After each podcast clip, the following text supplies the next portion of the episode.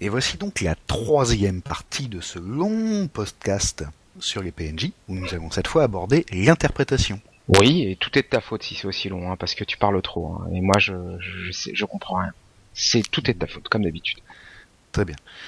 Euh, tu peux éventuellement sortir Cobal du placard, histoire de lui poser des questions si tu veux en loose day. Non, non, non, non. il a passé un papier sous le placard avec euh, des questions d'auditeurs, parce qu'il va y avoir aussi des questions d'auditeurs. Tu as oublié de dire. Oui. Oh, c'est devenu une habitude. As-tu encore besoin de le préciser? En tout cas, occupons-nous tout de suite de ces questions d'auditeurs. Ah, ben voilà. Ok. Bon, comme quoi, tu vois, le Cobal même enfermé, euh, il est quand même là pour nous rappeler deux trois choses que je savais même pas moi qu'on faisait des questions d'auditeurs. Euh, moi, j'appelle ça des poditeurs d'ailleurs. Hein, je tiens à dire. Et puis euh, voilà. Donc, première question d'un poditeur fougueux euh, comment sortir les PNJ de l'archétype le pilote fougueux, le tréméré comploteur, euh, etc., etc., sachant que les PJ vont essayer de les mettre dans des cases pour se simplifier la vie. C'est quelque chose qu'on a tendance à faire en tant que joueur. Alors, docteur, qu'en dites-vous? Alors d'abord, je voudrais préciser à ce fougueux poditeur euh, qui nous a transmis ces questions qu'il aura peut-être remarqué que dans la deuxième partie, j'ai déjà utilisé ces deux archétypes pour aller au-delà de l'archétype. Parce qu'on a eu la pilote fougueuse, et euh, le Nosferatu comploteur. Oui, Nosferatu comploteur mais gentil. Non, ouais, c'était Nosferatu informateur gentil. C'était un gentil géo informateur. Et donc, euh, bah, comment est-ce qu'on va au-delà de l'archétype? Ça va nous permettre de récapituler ce qu'on a dit dans la mm. deuxième partie sur le développement. Euh, ça consiste d'abord toujours à se baser sur ses intentions narratives pour déterminer l'importance narrative de nos personnages, euh, cette importance pouvant être au minimum résumée à euh, combien de temps est-ce qu'on va les fréquenter? Donc euh, on développe et on caractérise d'autant plus un PNJ que on va lui donner du temps de présence dans la campagne et qu'ensuite éventuellement quand je dis on c'est pas seulement les MJ puisqu'on en a déjà pas mal parlé la caractérisation progressive des PNJ va venir des interactions avec les PJ c'est donc des choses qui vont beaucoup déterminer eux-mêmes, nos joueurs, et euh, donc les joueurs vont pas mal décider de qui a de l'importance dans la campagne en choisissant avec qui ils sont copains, avec qui décident de se fâcher, euh, avec qui ils décident de se prendre le bec, etc. Et euh, qui veulent convaincre, toute cette sorte de choses.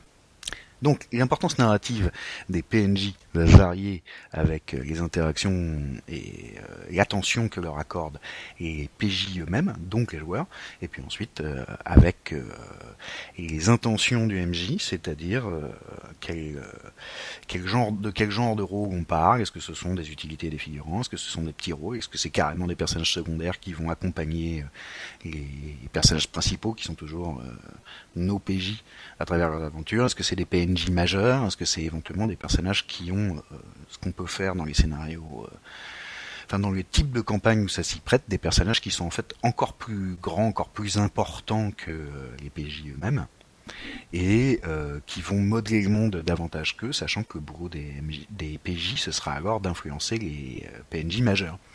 Et comment est-ce qu'ils vont arbitrer la relation entre eux, comment est-ce qu'ils vont s'en mêler, etc. Euh, si je puis me permettre, docteur, je ne suis pas sûr que vous ayez répondu à la question. Moi, si c'est exact. Si je comprends bien la pas complètement fini de répondre à la question. Ah, tu me rassures.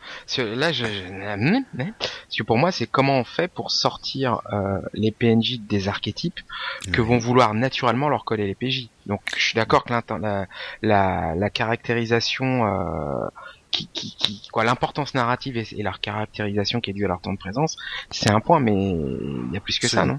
Il y a plus que ça. Donc, à partir de là, une fois qu'on a rétabli ça, on se base sur tout ce qu'on a raconté dans la partie 2 sur le développement, et notamment le fait que finalement le meilleur moyen de sortir de l'archétype, c'est de démarrer de l'archétype. C'est euh, le bon vieux truc euh, de notre ami Hitchcock, il veut mieux partir d'un cliché que d'y arriver. Et donc, euh, on commence avec une caractérisation minimale qui peut parfaitement être un archétype.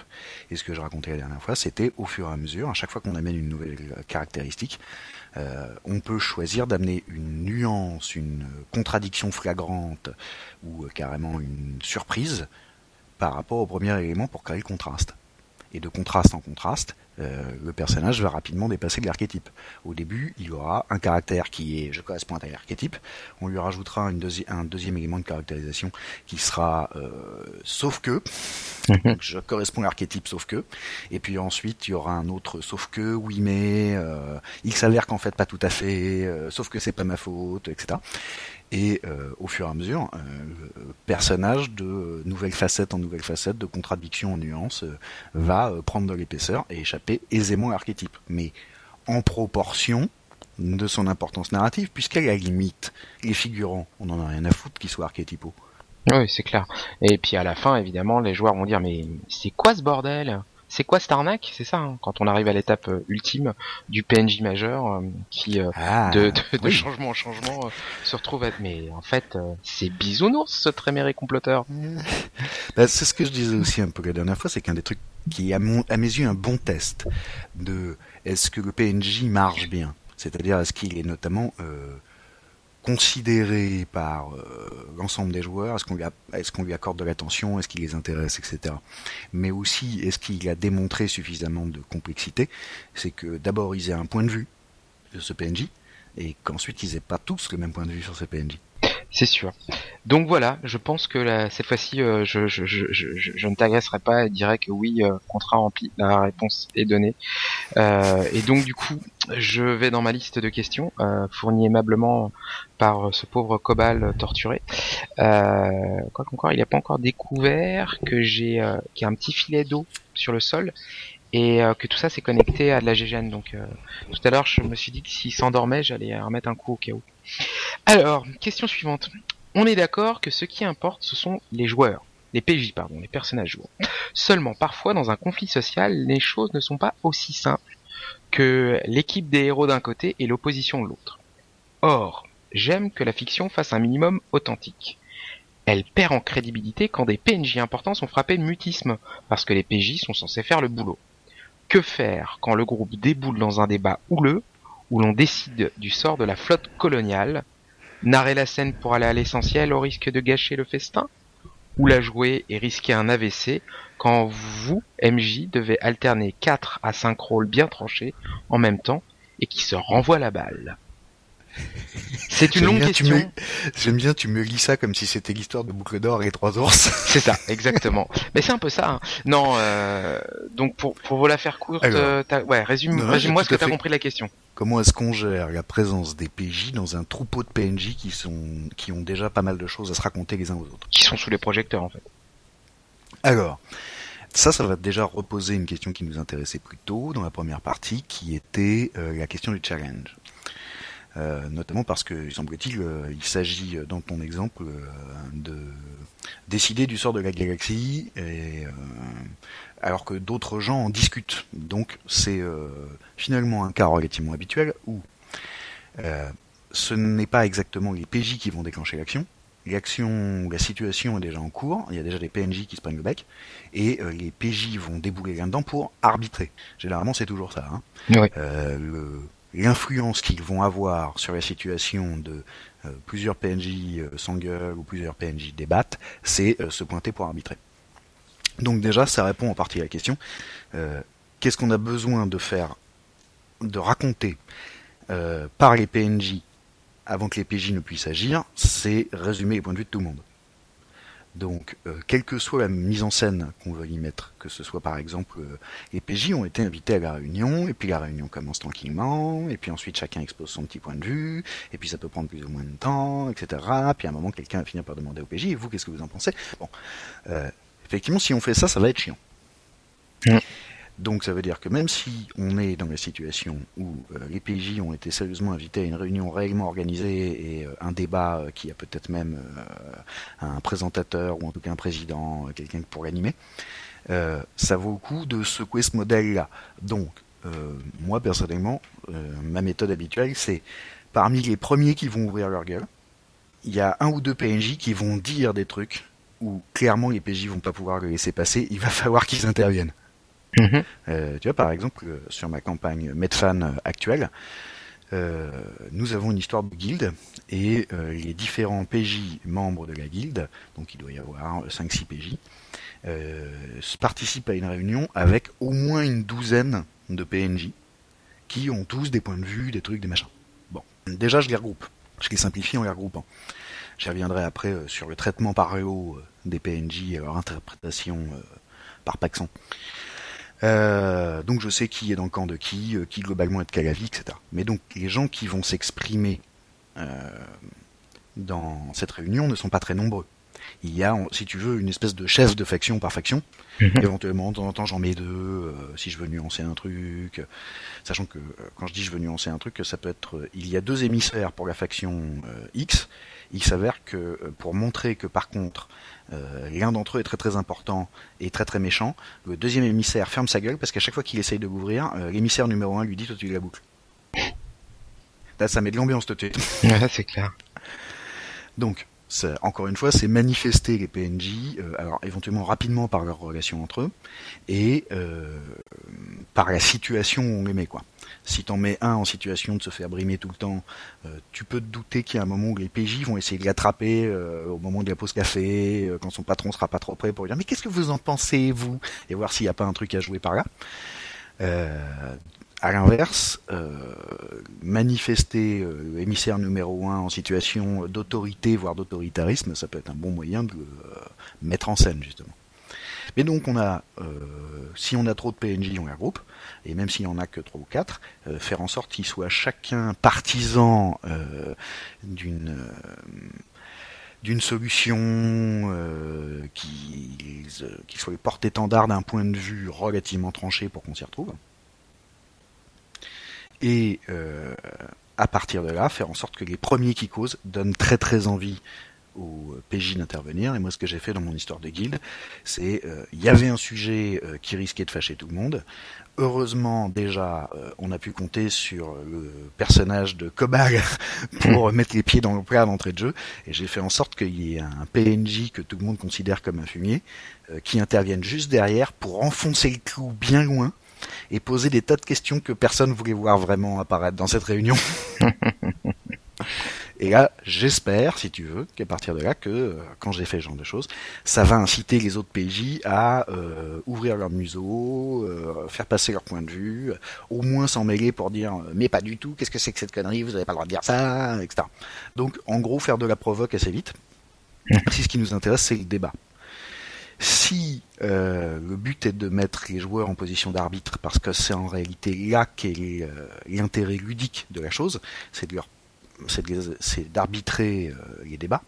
évidemment, ça veut dire qu'il faut créer artificiellement une situation où, euh, par exemple, s'il y a quatre PNJ, euh, il y en aura deux dans chaque camp et ils vont se retrouver avec une situation de blocage si par hasard ils votent. Donc là, d'un seul coup, les PJ sont déterminants. Ouais, tout à fait. Et alors après, sur la question de comment les PNJ interagissent les uns avec les autres, et comment est-ce qu'on fait pour que ça prenne pas trop de place et que ça bouffe pas le temps de parole des PJ eux-mêmes euh, Il y a plusieurs méthodes. Déjà, on peut résumer. Euh, une méthode que moi j'utilise régulièrement, c'est comme par hasard pendant les réunions, quand j'ai besoin de pas passer deux plombes à interpréter tous les PNJ moi-même, euh, je fais en sorte que soit ils soient pressés, soit ils soient énervés, soit ils aient une intention très très très manifeste pour que, en fait, ils expriment leur point de vue avec beaucoup moins de nuances et euh, beaucoup moins de subtilité et encore moins de politesse que d'habitude. Donc, en gros, ils vont droit au but. Et euh, je résume leur ton et leur caractère, etc. à deux trois trucs simples. Euh, pour te donner une idée, le partisan euh, belliciste de l'attaque à tout craint euh, dans euh, la réunion d'état-major de l'Alliance rebelle à Star Wars, le mec en plus il est sec et désagréable. Alors, sachant que tu vas commencer déjà à induire des trucs. Au passage, si tu veux nuancer un peu, il y aura peut-être, comme tu as décidé de les mettre en majorité de blocage, enfin, dans situation de blocage, c'est-à-dire que tu deux PNJ dans chaque camp, tu veux en mettre un deuxième qui a un point de vue beaucoup plus nuancé, voire beaucoup plus tactique, sur euh, cette histoire d'attaque à tout craint, et qui, toujours euh, au sein des bellicistes de l'Alliance Rebelle, va être le stratège qui dit oui, mais il y a vraiment un intérêt à attaquer tout de suite, on peut pas rester sur une position défensive, sinon on va perdre l'initiative, machin, etc. Et en face, euh, donc là, tu en as manifesté un par euh, le fait qu'il est agressif, le deuxième par le fait qu'il était tactique. Le troisième, euh, ça va être ah oui, mais si on fait ça, ça va être dangereux. Alors lui, tu vas manifester craintif. Et puis le quatrième, ça va être, par exemple, de nouveau quelqu'un de raisonnable et qui euh, ne va pas manifester de la trouille, mais euh, de la prudence alimentaire sur est-ce qu'on peut prendre le risque de cette offensive, est-ce qu'on va pas y mettre trop de ressources qui vont nous obliger à euh, dégarnir nos flancs et à prendre des risques en défense, est-ce qu'on risque pas de perdre telle planète, etc. Et donc en fait, si tu fais en sorte que non seulement les PJ comprennent rapidement qu'ils vont pas réussir à se mettre d'accord tout seuls, mais qu'en plus il se bouffe un peu le nez, euh, ça va assez vite promouvoir les PJ au rôle d'arbitre, et c'est le but de l'opération. Euh, moi par exemple, euh, c'est un truc que je ne mets pas forcément en scène très souvent la réunion de PNJ où les PJ débarquent. Mais par contre, il est, je mets très souvent mes PJ en situation de trancher les différents et de décider à la place de PNJ parfois plus importants qu'eux. Euh, en fabriquant des problèmes. Par exemple, euh, des problèmes de hiérarchie, euh, de l'ordre de... Il nous faudrait absolument l'avis du général Bidule, sauf que le général Bidule et son armée, ils sont coincés à tel endroit, les messages passent pas, il faut décider aujourd'hui, donc lui il sera pas là. de la même manière, ça peut être tout le monde s'engueule et en gros les autres sont des enfants immatures qui n'arrivent jamais à se mettre d'accord à moins que les PJ viennent faire les adultes. ça peut être aussi ces gens représentent des factions qui se foutent sur la gueule depuis tellement longtemps sans avoir réussi à euh, s'anéantir les unes les autres, qu'il doit bien y avoir une raison probablement euh, parce qu'ils arrivent jamais à se mettre d'accord sur rien, euh, qui, se retrouvent, donc toujours en situation de blocage, et de nouveau les PJ sont sur le devant de la scène parce que ça va être à eux d'arbitrer. Et voilà, avec un peu de provoque, généralement ça vient assez vite. Et effectivement, je fais en sorte que donc les avis de chacun euh, les avis des PNJ donnent envie aux PJ de s'exprimer, euh, notamment un autre truc que tu peux faire, c'est euh, taper sur des sujets, sur des opinions et des choses comme ça qui concernent véritablement tes PJ. Donc là, il faut bien savoir où ils en sont. C'est même un truc que tu peux demander directement aux joueurs. Si, si ce gros dialogue, parce que ça peut faire une scène assez importante, euh, doit avoir euh, pas mal d'importance, tu coupes la séance d'avant euh, un peu avant cette scène-là, t'en discutes avec tes joueurs pour savoir où est-ce qu'ils en sont, avoir une petite idée de ce qu'en pensent les PJ, tu prépares en fonction de ça et tu mets des hameçons pour tout le monde. Par exemple, que ton PJ tacticien ait des raisons objectives de pas être d'accord avec les PNJ tacticiens. Alors que ton PJ pacifiste ait des raisons euh, personnelles de rentrer dans l'art du belliciste. Ou que ton PJ belliciste ait des raisons de rentrer dans l'art du pacifiste. Comme ça, tu finalement tu forces leur, leur, intervention dans le dialogue. Et euh, souvent, un des trucs qui t'indique que ça a bien marché, c'est lorsque euh, le meilleur émissaire d'un point de vue dans un débat de ce genre devient le PJ. C'est-à-dire qu'il reprend à son compte euh, les arguments des autres et, qui, et que finalement ça devient de l'engueulade entre PJ plutôt que de l'engueulade entre PNJ. Tu utilises juste les PNJ pour remettre de l'huile sur le feu de temps en temps. ouais, ouais, ça le fait. Bah, c'est marrant, moi je l'aurais pas fait pareil, tu vois. Euh, naturellement, moi j'ai pas ce réflexe-là. Naturellement, face à une situation comme ça, j'aurais tendance à, euh, imaginons que ce soit une scène de début de partie, euh, t'es sur une campagne longue et en effet il y a une grosse phase de négo où euh, genre en effet discussion d'un d'un plan de bataille avant une, bataille titanesque auquel les, les PJ doivent participer euh, peu importe en fait le sujet. Moi j'aurais plutôt tendance euh, pour sortir un peu les joueurs de leur interprétation et leur permettre de prendre de la hauteur leur faire un brief à chacun qu'ils incarnent respectivement les différents PNJ euh, et que la réunion ait lieu et qu'ils commencent à, ils sont briefés chacun séparément entre les deux parties. Ils ont un petit brief pour euh, quels sont leurs objectifs, euh, euh, qu'est-ce qui va, qu'est-ce qui va pas, et et du coup il y a un PNJ note qui est joué par le MJ qui qui va on va dire va introduire la scène et et one one fight les PNJ se lancent et et voilà du coup ça permet que les joueurs jouent autre chose et s'éclatent un petit peu leur ouvrir un peu les yeux sur ce qui se passe à, à la plus haute échelle si c'est vraiment de la plus haute échelle et après tu raccordes euh, le, euh, le, le train, euh, soit en effet parce que il se trouve que les PNJ, les PJ pardon, ont des infos que les PNJ n'ont pas ou que ils vont permettre d'arbitrer. et mais ça dans un deuxième temps. Et du coup, comme il y a eu toute cette joute verbale qui sera jouée entre les PJ en incarnant ces fameux PNJ. Derrière, après, ils vont, euh, ils vont avoir le beau rôle et faire en sorte de soit de permettre de trancher la situation, soit la permettre d'aller vers encore vers autre chose. Et après, tu raccordes et tu repars sur une, un mode de campagne classique, mais juste pour euh, un, un, peu, euh, voilà, leur donner de la hauteur, respirer autre chose, jouer autre chose, parce qu'en imaginant que la campagne, ils la joue depuis six mois ou un an ou deux ans, voilà. C'est ce que j'aurais fait naturellement. C'est une idée qui m'a l'air complètement intéressante. Euh, J'en profite pour préciser que ça nous ramène toujours finalement à nos intentions ludiques et narratives, voire luno-narratives, parce que non seulement il y a des éléments ludiques et des éléments narratifs dans le jeu de rôle, mais la grande majorité des éléments sont ambivalents. Euh, ils sont ludonarratifs. Et euh, qu'est-ce que tu veux faire avec ta scène? Et donc, est-ce que tu veux faire un machin où les PJ sont pas là, mais euh, comme ils vont en entendre parler, comme ils vont être influencés par ça, c'est intéressant que les joueurs, eux, soient là et tu leur refiles des PNJ à jouer.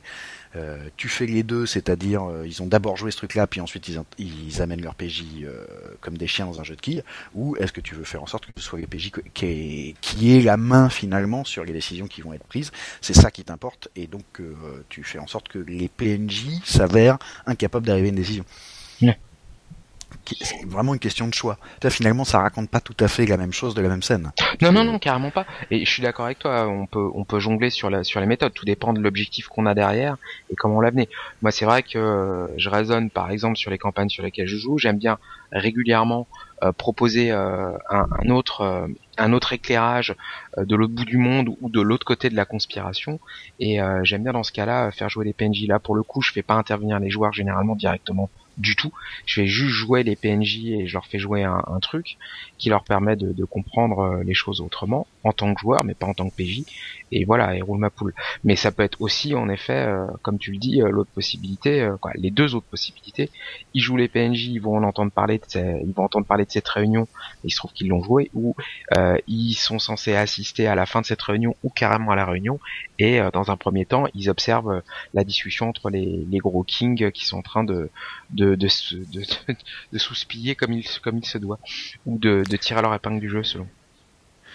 Euh, oui, ce dit, je te rejoins complètement sur le fait que plus tu joues une campagne longue, plus, à mon avis, c'est pertinent de temps en temps euh, de faire un épisode, une séquence ou juste une petite scène spéciale où tu joues pas tes persos habituels. Ouais. Moi, je suis, Histoire je, de... fan de ça. Ouais, de varier un peu les plaisirs. Euh, oui, puis ça te permet de faire des ambiances que t'as pas forcément en plus. C'est-à-dire que t'es habitué à faire, tes joueurs aiment des ambiances, des machins, et ça permet un peu de la sortir de leur zone de confort. Typiquement l'histoire d'incarner des PNJ qui sont euh, larger than life euh, parce que eux ils jouent plutôt des petits aventuriers machin et tu leur fais jouer des maîtres de guilde ou carrément des, des, chefs de royaume qui doivent prendre une décision face à une, une menace titanesque. Tu leur tu leur, tu leur mets le pied quoi, tu, ouais, tu leur fais découvrir un truc euh, et un truc assez tripant à jouer. En plus, en les préparant une partie à l'avance, euh, les joueurs ils ont, euh, ils se mettent une grosse pression et ça devient un moment tout de suite assez important. Imaginons qu'ils aient à faire des discours chacun ou je ne sais. les joueurs ils sont, enfin bon, voilà. Et ce que je voulais dire, excuse-moi, excuse-moi. ce qui nous ramène à nos intentions ludonarratives, qu'est-ce que tu veux faire avec ta scène? Et des fois, euh, parmi les trucs que moi je trouve intéressant à faire avec euh, Changeant de PJ, euh, c'est effectivement d'amener d'autres points de vue sur une campagne. Euh, par exemple, un truc qui m'est déjà arrivé de faire, c'est les PJ vont entendre parler d'un événement terrible et terrifiant. malheureusement, pour des tas de raisons, scénaristiquement, je peux pas faire en sorte qu'ils y soient mais je peux introduire un épisode par, tu leur fais jouer des PNJ qui eux sont directement confrontés aux méchants.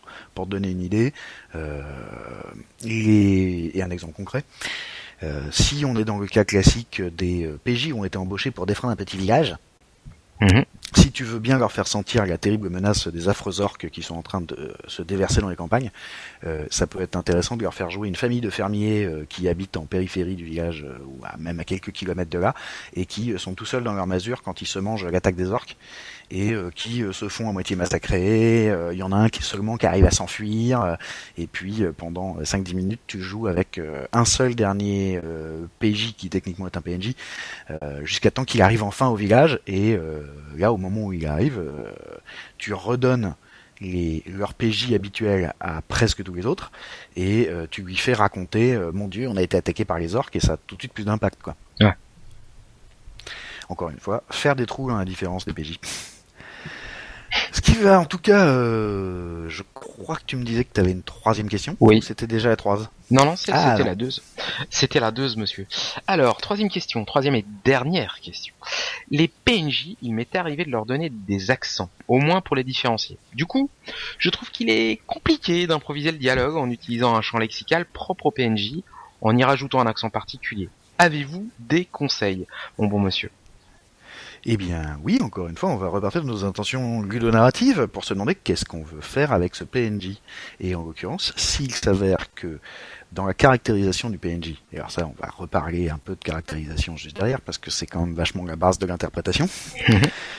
Euh, Qu'est-ce qu'on veut faire avec Établir des intentions. Et donc, euh, s'il s'avère qu'il est plus important de faire passer un message particulier au PJ, que de caractériser euh, le PNJ, il y a des fois, euh, son accent peut disparaître. Tu vois, moi par exemple, j'ai un PNJ récurrent dans une de mes campagnes qui a un considérable accent antillais.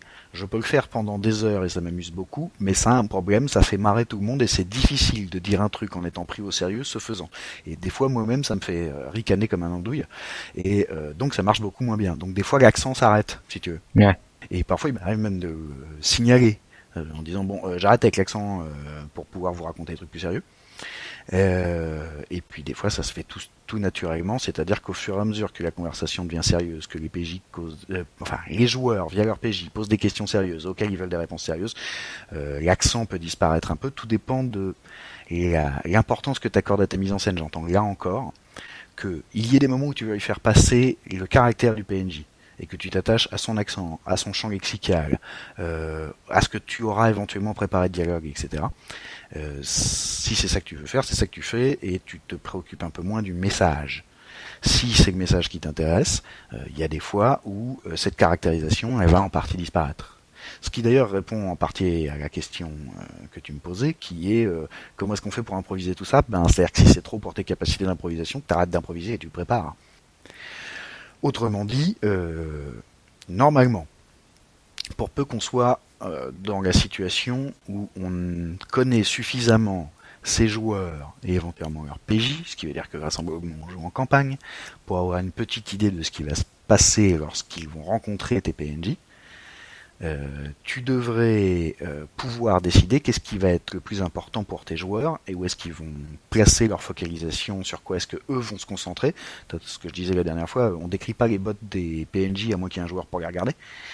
Et euh, s'il s'avère que tu penses qu'ils vont être vachement plus intéressés par euh, le, le contexte de l'intrigue que parce que le PNJ a à dire, et ben d'un seul coup, euh, tu le rétrogrades de petit rôle à celui de figurant. S'il s'avère que euh, c'est un PNJ qui va avoir un peu d'importance euh, et tu penses que les joueurs vont y accrocher, tu fais en sorte qu'ils y accrochent en leur donnant des éléments de caractérisation qui leur fassent envie. Et euh, si le but est qu'il a un message tout à fait particulier à transmettre, bah, tu peux simplement te concentrer là-dessus. S'il s'avère qu'en plus tu veux donner beaucoup d'ampleur à tout ça parce que c'est une scène importante, et ben tu la prépares en préparant tes bouts de dialogue. Ça, j'y reviendrai euh, un peu derrière dans la caractérisation, et notamment euh, qu'est-ce qui mérite d'être préparé et Mm. qu'est-ce qu'on peut improviser, euh, encore une fois en fonction de ses intentions. Quoi. Ouais. Ce qui nous amène justement à la caractérisation de manière globale, c'est euh, donc dans l'interprétation globale des PNJ, j'ai déjà parlé de la caractérisation et de leur caractérisation progressive. Mais euh, il y a pas mal de choses encore à en redire, des choses qu'on a déjà abordées brièvement euh, et que je vais récapituler rapidement, et puis des trucs que je vais redévelopper un peu plus. On a déjà parlé de la description des PNJ et du fait que tous les éléments de caractérisation n'étaient pas forcément des trucs sensoriels. Déjà, quand c'est sensoriel, c'est pas que la vue. Donc arrêtons de nous prendre avec cette manie visuelle de euh, décrire l'apparence physique de tout le monde euh, ou de donner euh, tu vois, les classiques âge, sexe et région d'origine. Ouais. Euh, on n'est pas en chat roulette. Les éléments caractéristiques d'un PNJ ils dépendent strictement des intentions narratives et éventuellement des, intentions narratives des joueurs eux-mêmes en fonction des questions qu'ils posent. Mais en gros, s'il y a personne pour vous demander comment s'appelle le punch, si ça se trouve, il n'y a pas de prénom et pas de moustache, pas d'apparence, pas etc. Ensuite, même si on commence à se cancer dans l'apparence, il y a un principe que moi j'appelle du modelage, qui est encore une fois de faire des trucs progressifs, qui est que euh, au départ, on a une forme globale euh, en termes de physique, en termes d'apparence, de la manière dont il s'habille, etc. Euh, notre PNJ, il est décrit de manière très simplifiée, très résumée. C'est un grand costaud habillé en militaire c'est euh, une petite nana euh, un peu boulotte, euh, c'est tout. On verra plus tard si elle est souriante, si elle est joues rose, si elle a l'œil qui pétille. voilà. Et au départ, tu fais des silhouettes grossières, quoi. C'est grand, c'est petit, c'est large, c'est épais. Est-ce que ça brille? Tu t'imagines des masses, t'imagines des photos floues. Qu'est-ce qu'on voit, quoi? D'accord. C'est un bloc de pierre.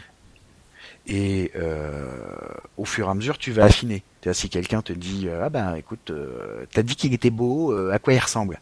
Bon bah alors écoute, il a des yeux comme ça, il a un, visage comme ci, et après toujours pareil. Hein, si on a dit que c'était beau et que tu veux faire de l'esthétique, tout dépend de ce qui va correspondre à l'esthétique de ta campagne. moi par exemple, lorsque j'ai des PJ féminins et que je leur décris un mec pour que ce soit un beau mec et que ça donne envie de le regarder, euh, généralement, je n'ai aucune espèce de scrupule à m'inspirer de vrais gens, généralement euh, dont on connaît bien l'apparence, genre classiquement les acteurs. Oui. Par exemple, dans ma campagne Medfan, il y a Brad Pitt. Il y a un PNJ, euh, il a été décrit plusieurs fois, toujours comme étant Brad Pitt. Il y a la photo sur qui qui me sert maintenant à ne plus le décrire, c'est une photo de Brad Pitt. Et en gros, le but c'était qu'il ait l'air yummy pour les personnages féminins, et donc bah, j'ai décrit un type que l'humanité a l'air de s'être accordé pour dire qu'il est beau. Et donc, euh, je leur décris un grand blond musclé avec le regard clair, qui a pris le soleil, euh, qui a l'air en forme, qui est euh, plutôt souriant, qui a la mâchoire carrée, il est à peu près droit. Et ce modelage, évidemment, euh, il va aussi rentrer au fur et à mesure dans les détails de euh, l'habillement. Et euh, j'irai jusqu'à dire du costume, c'est-à-dire non pas seulement comment t'es sapé, mais qu'est-ce que tu trimbales avec toi. qu'est-ce qu'il va y avoir comme props, donc comme accessoires, avec ton PNJ. tu vois, par exemple, j'ai un dans ma campagne de Space Opera cette fois, j'ai un PNJ de chasseuse de primes dont on a déjà parlé pour des histoires d'intrigue sentimentale, qui se trimballe avec euh, accroché à la cuisse euh, la version courte d'un flingue qui est théoriquement antimatériel. Et euh, c'est ça son pistolet de base, si tu veux. Donc, euh, en gros, euh, c'est un peu la version euh, Space Opera de la Winchester raccourcie du personnage de Steve McQueen dans Au nom de la loi. Là, il y a un petit côté, ça, c'est mon arme de base. ça annonce pas mal la couleur. Euh, de la même manière, euh, tu peux te demander euh, lorsqu'un personnage, tu veux montrer qu'un personnage est riche, comment font les vrais riches pour montrer qu'ils sont riches? Eh bien, ils se payent des accessoires qui claquent, ils ont une Rolex, ils ont du bling, ils ont des costards où même quand tu connais rien, tu sais que le costard il est bien coupé et que ça fait honte à celui que tu as acheté en prêt à porter. puis, qu'est-ce que tu peux ajouter comme élément un peu symbolique de costume? Donc là, tu te fais des réflexions de costumiers de théâtre ou de cinéma euh, qui vont euh, non seulement, alors c'est ça qui est intéressant avec les accessoires, participer du costume et de la symbolique du personnage, mais en plus te donner des éléments descriptifs, puisque toi tu es le MJ, et donc tu vas être euh, tous les acteurs les uns après les autres, et tu vas souvent les décrire, même si on y reviendra dans l'incarnation. Il n'y a pas que la description, et il n'y a pas que la voix, il n'y a pas que le langage qui euh, va manifester euh, le roleplay d'un PNJ. Mais par exemple, je donne un exemple concret, tu veux dire qu'un personnage est un truand et qu'on peut pas vraiment lui faire confiance.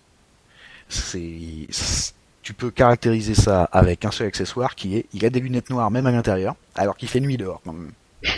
Et il les retire jamais et vous voyez jamais ses yeux. Et il est toujours en train de tripoter ses lunettes de soleil. Et des fois, il a décidé d'être hyper convaincant. Et les moments où tu as décidé qu'il allait être ou franchement mielleux, ou carrément veugle, ou tu as l'intention de roleplayer le type qui fait semblant d'être sincère, de temps en temps il va remonter d'un geste viril ses lunettes noires dans ses cheveux, ce qui va lui donner euh, l'air d'un con à la plage, et euh, il, va regarder les, PJ euh, droit dans les yeux en leur faisant un grand sourire pour leur dire le truc que tu veux être super convaincant d'une voix qui est déjà légèrement énervante. en tout cas, voilà, penser à euh, élargir la caractérisation euh, des PNJ à euh, des petits gestes, à des éléments de costume avec lesquels on va faire mumuse, à une certaine manière non seulement de parler, mais de se manifester. La dernière fois, on avait parlé de, comment les gens bougent. on peut aller jusqu'à la posture, comment les gens s'assoient, comment est-ce qu'ils se tiennent. Il y a hum, un PNJ dans une de mes campagnes qui n'est jamais assis, ni allongé, ni euh, à cheval. Il est presque toujours debout, très droit, les mains croisées dans le dos et, il regarde au loin. le type, il est une statue de lui-même. Et de temps en temps, quand il est à cheval, il est une statue équestre de lui-même. c'est un type J'essaie de manifester que non seulement euh, c'est un PNJ au niveau, mais qu'en plus il a un un baguet dans le cul et deux nettement une certaine conscience de de n'avoir pas la même valeur que la piétaille. Et donc, euh, même s'il ne parle pas d'un ton compassé tout le temps, euh, dès que je le décris, euh, le type il est en train plus ou moins de prendre la pause. On ne sait jamais s'il l'a fait exprès de manière consciente ou si c'est comme ça qu'il se tient parce que dans sa famille de baguette dans le cul, tout le monde a un baguette dans le cul et il est venu avec. en tout cas, souvent, pour bien caractériser un PNJ, faut à mes yeux se poser les bonnes questions. Alors quand je dis souvent, et pourquoi pas tout le temps, c'est parce que euh, les bonnes questions, comme la plupart des méthodologies, ça sert quand on n'a pas plus d'inspiration que ça. Euh, je ne veux pas dire ça ne sert que quand on n'a pas d'inspiration. Ça veut dire que si l'inspiration nous amène de meilleures idées que de répondre à ces questions, suivons nos bonnes idées. Pas de raison de se, tirer dans le pied avec la méthode, euh, spécialement euh, lorsqu'on essaye de faire de la créa, euh, si ça vient tout seul, ça vient tout seul. Hein.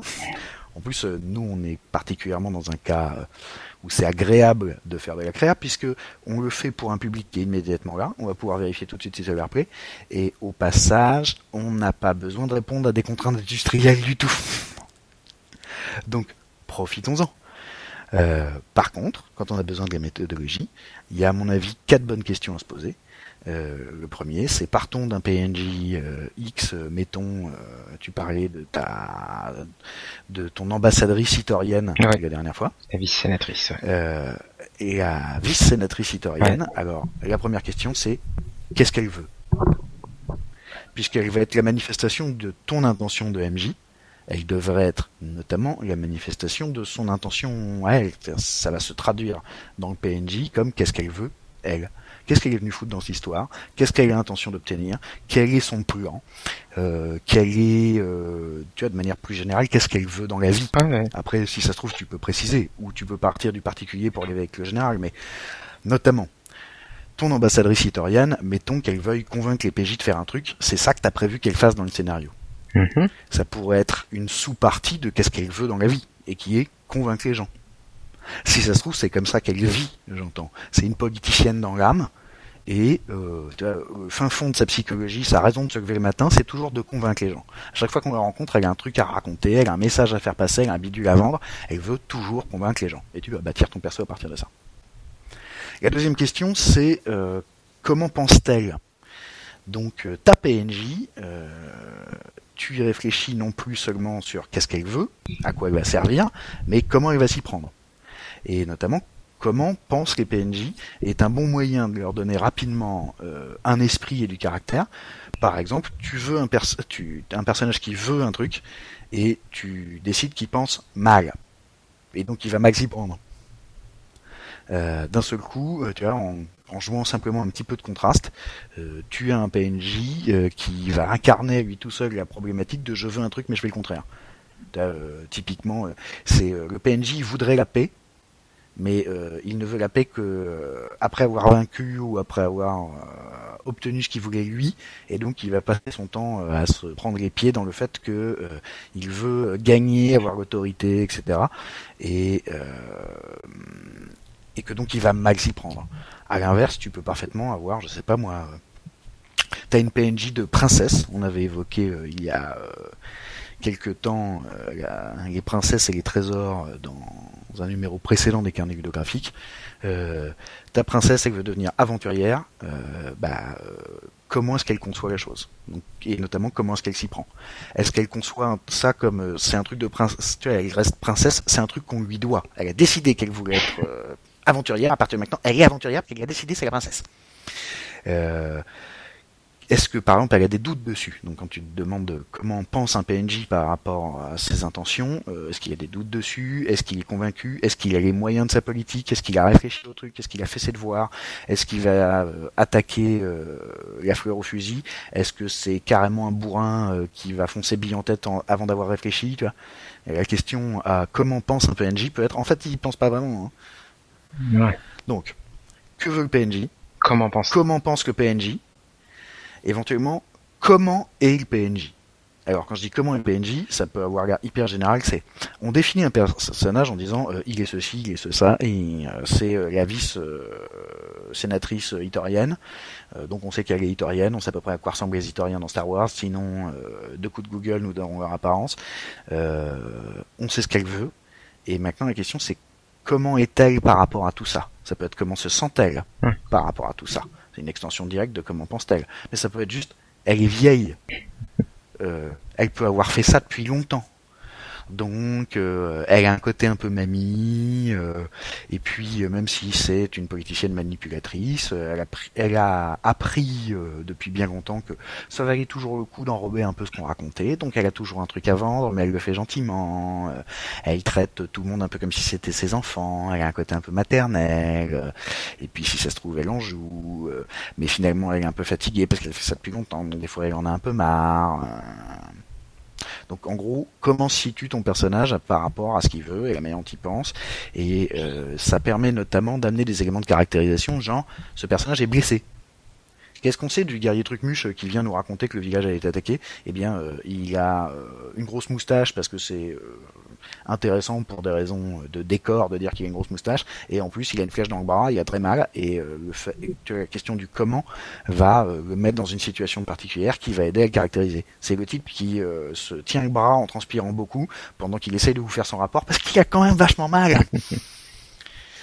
et ça peut être encore une fois cette histoire de situation comment, euh, dans quelle situation personnelle le personnage est vis-à-vis de ses intentions, tout ça, et notamment est-ce qu'il est débordé, est-ce qu'il est fatigué, euh, ça aussi c'est des choses qui méritent d'être pensées.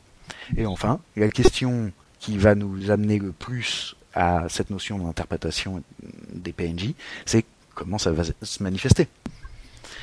Donc, qu'est-ce qu'ils veulent Comment est-ce qu'ils y pensent Comment ils se sentent Dans quelle situation ils sont Et comment tu veux manifester ça euh, Par exemple, tu peux parfaitement préparer, puisque là on est vraiment dans la préparation, euh, des bouts de dialogue pour des PNJ. Et quand je dis des bouts de dialogue, c'est quels que soient les éléments ludonarratifs que tu mets en place, euh, dans un scénar, tu sais toujours que tes PJ auront foutu le bordel avant que tu puisses les utiliser. Mmh. Donc c'est pas la peine de prévoir des trucs qui sont euh, très nettement enchaînés les uns aux autres. Alors après, ça dépend de la manière dont tu mènes ou euh, du style de ton scénario, s'il est plus ou moins ouvert ou plus ou moins linéaire. Mais oui, le script, logiquement, oublie le script quoi.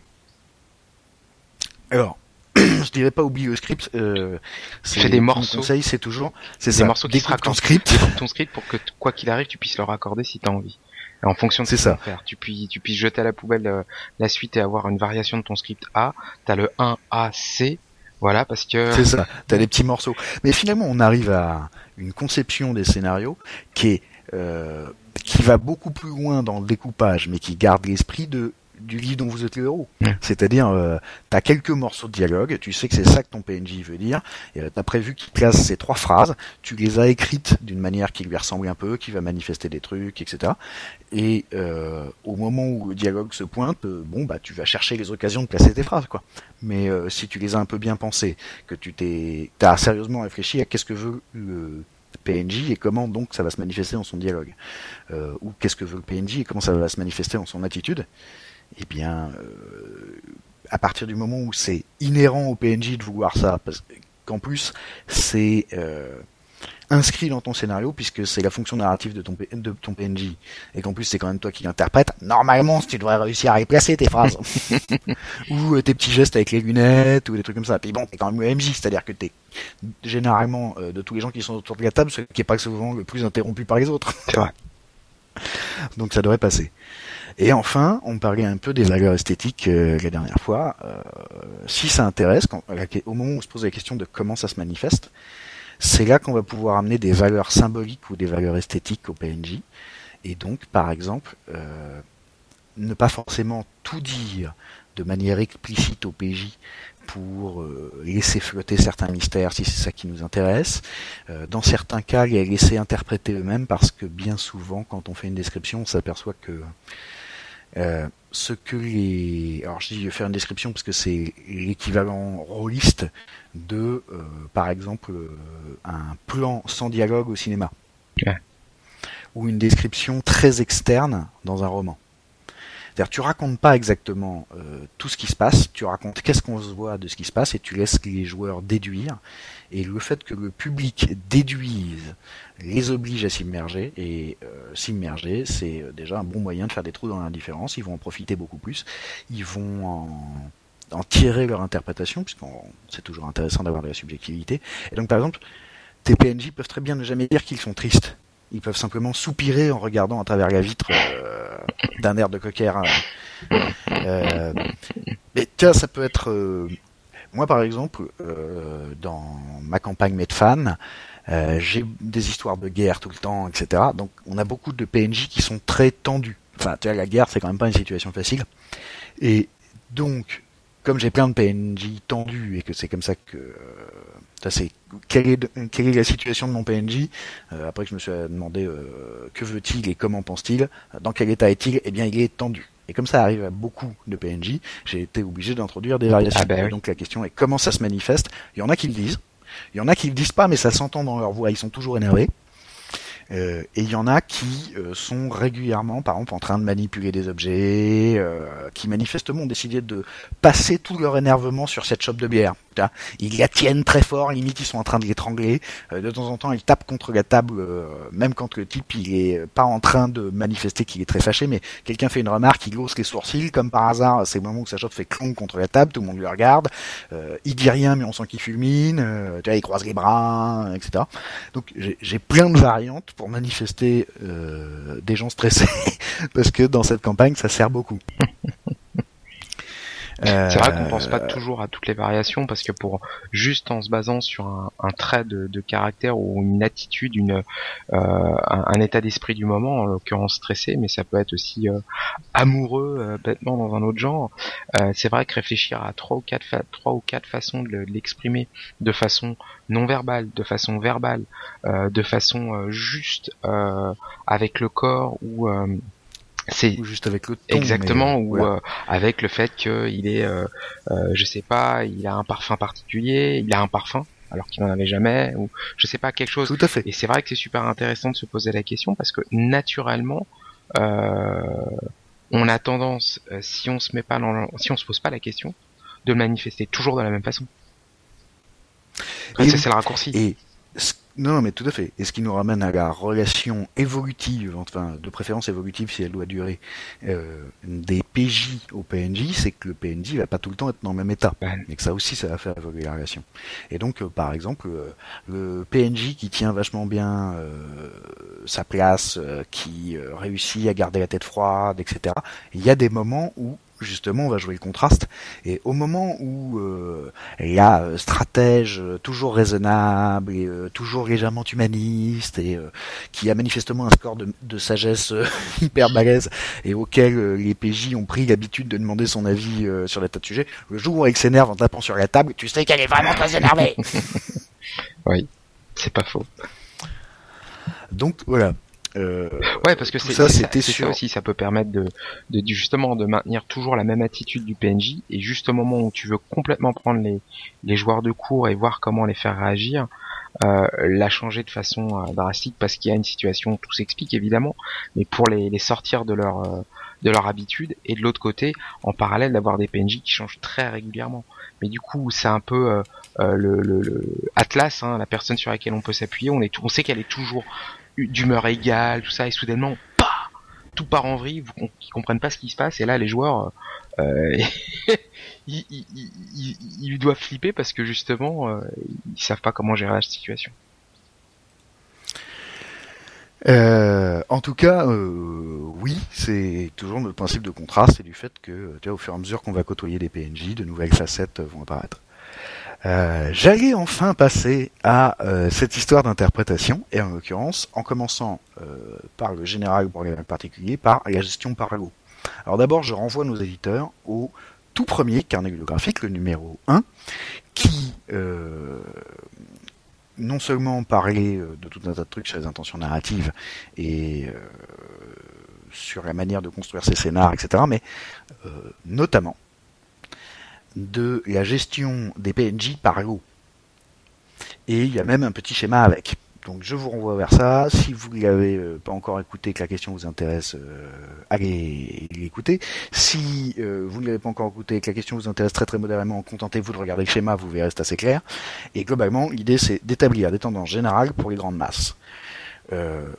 au passage, moi généralement je le fais en base 4 pour une raison simple, c'est-à-dire je crée 4 grandes masses de PNJ quand j'ai besoin de créer des factions, des trucs comme ça, pour une raison mathématique euh, et cognitive assez simple, qui est que 1, 2, 3, la plupart des gens euh, manient euh, cette comptabilité-là sans grande difficulté, et ensuite, comme dans, comme chez les aborigènes d'Australie et quelques peuples du même genre, dits primitifs pendant bien longtemps, en fait, la, base de calcul c'est 1, 2, 3, et ensuite c'est une multitude, ou alors on change d'échelle. Et si j'ai envie de donner l'impression de la multitude, euh, psychologiquement, pour la plupart des gens, et donc pour la plupart de vos joueurs, la multitude commence à 4. donc, euh, je fais quatre tendances. Et je vais donner, euh, par exemple, comme je l'ai expliqué tout à l'heure avec le, conseil d'état-major qui va décider du sort de la galaxie dans Star Wars, on fait quatre tendances, ces quatre tendances s'affrontent, et globalement l'idée, l'intérêt d'avoir ces des grands lots comme ça, c'est de leur donner des règles de fonctionnement, exactement comme s'ils étaient tous un seul PNJ, ou plus exactement tous des variantes de la même euh, base de PNJ qui va vouloir les mêmes choses, qui va y penser de la même manière et qui euh, va être à peu près dans la même situation vis-à-vis de euh, ses intentions et de son mode de pensée et donc se manifester un peu de la même manière, ça permet de résumer et d'avoir des grands blocs, notamment pour que globalement le monde soit réactif sans qu'on ait besoin de fabriquer 240 PNJ. On fabrique des troupeaux, on fait de la gestion par l'eau, vraiment. Produit des factions, notamment. Ça va être très très utile lorsqu'on a des jeux de, des histoires de factions à gérer, euh, de donner euh, une âme générale, euh, un roleplay général à l'ensemble de la faction. Il y a certainement quelques PNJ qu'on va individuer dans le tas, leur donner une personnalité particulière, etc. et qui va être des nuances de la masse générale. Mais euh, globalement, quand on fait du traitement par l'eau, c'est justement pour pas avoir séché et caractériser tous. Et donc, euh, dans le carnet bibliographique euh, numéro 1, je parlais, par exemple, dans, ma, dans une campagne de, de gendarmes et de voleurs, pour faire simple, j'avais géré l'immense majorité des flics en quatre factions ou en quatre grands ensembles. Il y avait les justiciers, c'était des gens qui croyaient vraiment très fort en la justice et qui étaient prêts à s'éloigner un peu de ce que disait Emmanuel pour euh, obtenir de la justice.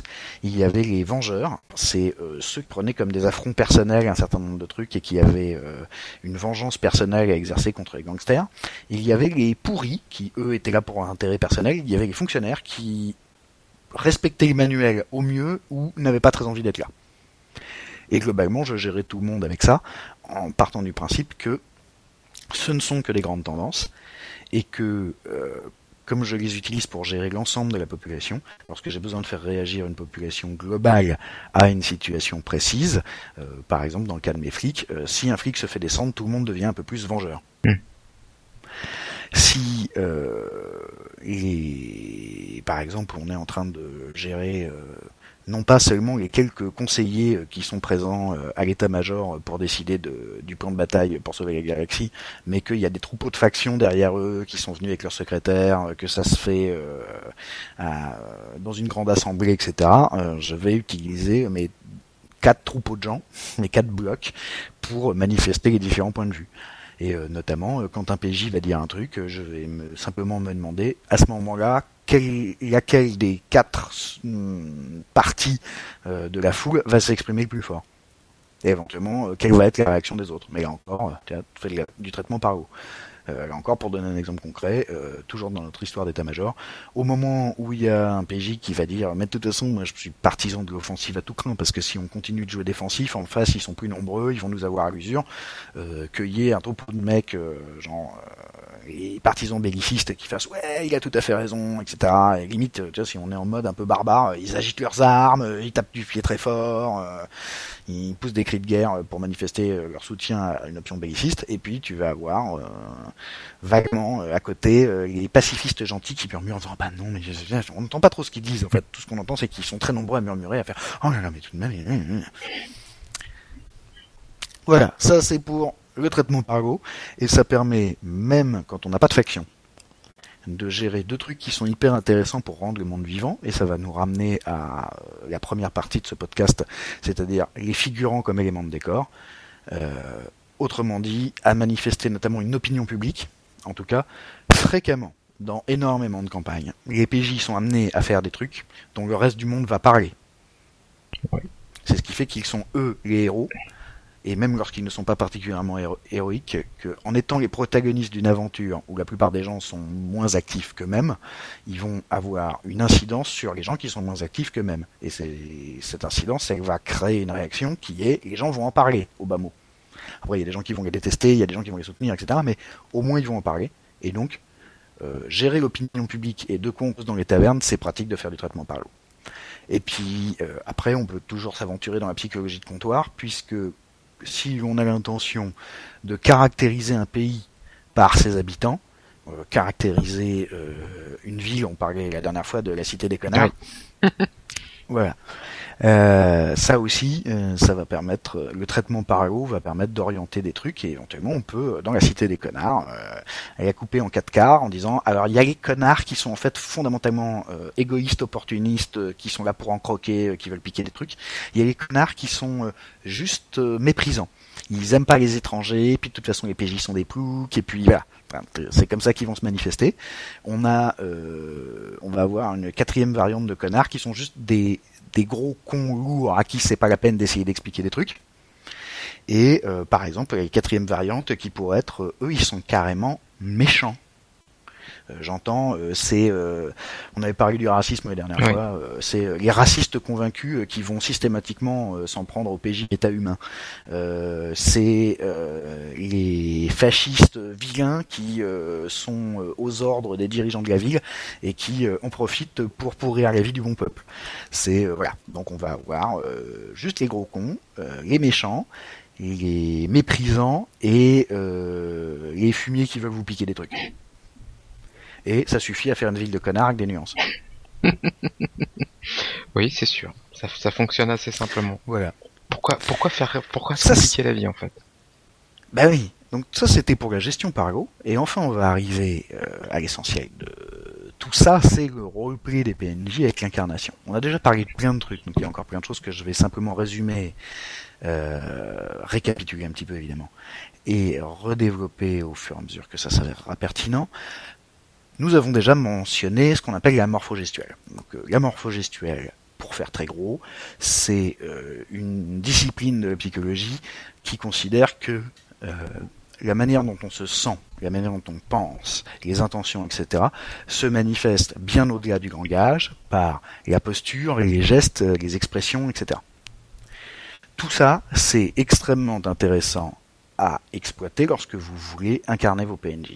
Et pour le coup, je vais bien dire incarner et pas seulement décrire. Jusqu'à présent, on les a décrits parce qu'on les a conçus. Mais j'entends manifester vos PNJ par votre roleplay, par votre jeu d'acteur, vous MJ. Ça peut passer par ce genre de choses. C'est-à-dire la manière dont vous vous asseyez ou la manière dont vous vous asseyez pas. Euh, pratiquement dans tous les cas où vous allez faire une partie de jeu de rôle, il y aura une table. Et les autres joueurs, ils vont être assis à cette table. Et parce qu'ils sont assis à cette table, ils sont, lorsque vous prenez la parole, dans une situation relativement passive. Ils sont vos spectateurs. Profitez-en. Faites comme les acteurs de comédia dell'arte euh, ou de spectacles de rue qui ont l'habitude de descendre dans le public. Euh, par exemple, lorsque je veux euh, mettre un joueur mal à l'aise en draguant son PJ avec mon PNJ de Vamp, euh, j'ai tout intérêt à me lever et même si je ne suis pas prêt à euh, le tripoter parce que Robert il aimera pas ou euh, à lui susurrer des trucs à l'oreille parce que je ne me suis pas si à l'aise que ça avec j'en sais rien un tas de trucs y compris ma propre sexualité pour faire ça à un pote je peux déjà me rapprocher de lui. Je peux déjà sans tu vois lui passer la main dans le dos en tout cas glisser le long de sa chaise je peux venir m'asseoir très près de lui, je peux rentrer dans son espace personnel. Euh, de plein d'autres manières, lorsque par exemple je veux manifester ce PNJ euh, a l'air très agressif et il te rentre dedans, je peux me rapprocher du joueur à qui je fais ça. Euh, si je veux montrer que mon PNJ est très très énervé, il peut se mettre à faire des grands gestes et je peux moi-même faire des grands gestes. Au passage, à partir du moment où, en tant que MJ, quand on fait l'acteur, on est tout le temps habillé pareil. Euh, enfin, sauf pour ceux d'entre vous euh, qui sont venus avec euh, une malle d'accessoires et qui se mettent une fausse barbe pour jouer le vieux Dumbledore avant de la retirer et de se mettre un chapeau ridicule pour jouer l'elfe, etc.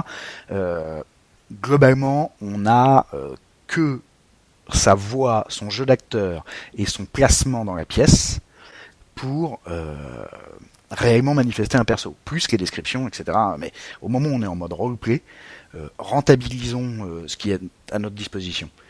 Et euh, notamment, si on veut attirer l'attention de nos joueurs spectateurs sur ce qu'on est en train de faire, ça ne nécessite pas forcément qu'on en fasse des caisses. C'est-à-dire que par rapport à l'archétype du MJ, qui ne bouge pas tellement derrière son écran, qui se contente de raconter des trucs et qui parfois parle un peu avec les mains, vous n'avez pas besoin d'agiter les bras comme les ailes d'un moulin avant pour montrer que votre PNJ il est énervé ou hyper volubile. Si vous-même vous n'êtes pas trop du genre à bouger les mains quand vous parlez, dès que vous allez bouger un peu les mains, ça va se voir, même si ça va pas être conçu et euh, compris immédiatement de manière explicite par vos joueurs comme ouh, euh, ça doit, il doit essayer de nous dire que le PNJ parle avec les mains. Euh, rien que le fait de le faire va euh, montrer que vous vous animez davantage et eux-mêmes vont réagir via leur perso euh, comme s'ils étaient face à quelqu'un qui s'anime davantage. on n'est pas obligé de beugler comme un taré pour dire qu'un PNJ parle fort. On peut juste parler plus fort que d'habitude. C'est déjà suffisamment gênant pour qu'on ait l'impression que le mec il gueule. de même que le volume peut se jouer dans tous les sens, mais on peut parfaitement parler beaucoup moins fort lorsqu'on joue la petite vieille un peu effrayée qui vient témoigner chez les flics, ou euh, notre vice-sénatrice itorienne qui euh, joue les grands-mères et qui se fait passer pour un peu dur d'oreille et qui aime bien euh, tapoter euh, l'avant-bras des PJ en leur disant mon petit, etc. Et alors parler comme ça pour se rendre très sympathique, même si des fois on doit avoir envie d'étrangler au bout d'une minute. Bref, il y a plein de possibilités, jouer sur un volume, jouer notamment sur l'espace qu'on occupe et donc encore une fois. Il y a des fois on voudra occuper beaucoup d'espace parce que ce PNJ est très important ou que ce PNJ est très marquant ou très volubile ou très spectaculaire. Des fois on n'en aura pas besoin d'autant. Mais euh, a encore rentabilisons ce qu'on a et notamment on a généralement euh, la pièce donc l'espace donc finalement une scène qui va plus loin que le bout de table qu'on s'est gardé avec notre écran. Hein. Et donc euh, ne pas hésiter à se déplacer autour de la table. Euh, par exemple, un truc que moi j'ai toujours trouvé euh, extrêmement impactant et donc euh, extrêmement recommandé lorsque tu veux faire une scène d'interrogatoire, c'est tu demandes au joueur dont le PJ va être interrogé de se lever, tu lui piques sa chaise, tu la mets à un endroit où tu as un peu la place, tu vois, loin de la table, de façon à manifester symboliquement, tu n'es plus avec tes petits camarades, ils sont dans les autres cellules. Tu es tout seul. tu le fais asseoir sur cette chaise que tu as bougé de deux mètres, et à partir de là, tu tournes autour. Et pendant que tu lui parles, tu joues l'interrogateur, tu tournes autour, voir toutes les techniques que les flics utilisent vraiment, hein, genre euh, le truc gênant mais pas exactement agressif, donc que les gens ont tendance à laisser arriver même si ça les dérange, le type qui s'appuie sur le dossier de ta chaise, qui te parle par-dessus l'épaule dans une situation très dominante, qui t'oblige à te tasser dans ta chaise pour pouvoir lui répondre rien parce que si tu tournes la tête de toute façon il est trop près. Euh, ne pas ne pas hésiter lorsqu'on veut rendre un truc dérangeant à déranger, lorsqu'on veut rendre un truc énervant à énerver, lorsqu'on veut rendre un truc euh, doux et agréable ou émotif et sentimental euh, à se laisser émouvoir soi-même et à manifester un peu des émotions. L'une des grandes limites du roleplay de la plupart des gens autour de la table, c'est-à-dire non seulement le MJ dont on parle aujourd'hui, mais des PNJ et euh, pardon, des, joueurs, des joueurs. donc euh, des PJ donc des joueurs. Je nage un peu là. C'est un truc qu'on avait euh, abordé dans le précédent, dans la précédente série de carnets sur l'art d'être joueur. C'est qu'on se laisse pas assez émouvoir, on se permet pas de faire assez de choses. Permettons-nous plus de trucs, et notamment acceptons que si on veut créer une émotion, il va falloir être ému. Et par exemple, euh, lorsque je veux manifester euh, que euh, un PNJ gueule sur un de mes PJ et que c'est désagréable, je leur parle sur un ton désagréable. C'est-à-dire, je considère que mon but est atteint au moment où on atteint le regard du joueur qui me regarde genre putain pourquoi tu me parles comme ça quoi? si il va jusqu'à le dire, j'ai probablement poussé un peu loin, mais tant qu'il me regarde leur dire oh et pourquoi tu me gueules dessus c'est que du jeu de rôle. Je sais que déjà je viens de réussir à faire passer l'émotion que je voulais faire passer. Et euh, même si tout ça peut être un peu surjoué même si euh, les joueurs eux-mêmes euh, vont se retrouver à manifester des émotions qu'ils ne ressentent pas forcément ou des proportions qu'ils ne ressentent pas forcément ça va créer de l'interaction. Et les gens vont se mettre à bouger autour de la table. Et bouger autour de la table n'est pas une nécessité absolue, c'est pas l'unique moyen de faire les choses. Je voulais juste dire, euh, souvent, en tant que MJ, on se retient d'exprimer des trucs, parce qu'on se retient de produire des réactions chez les autres. Et eh ben, pas de bol, quand vous êtes MJ, c'est exactement votre boulot, c'est produire des réactions chez les autres. Alors vous retenez pas.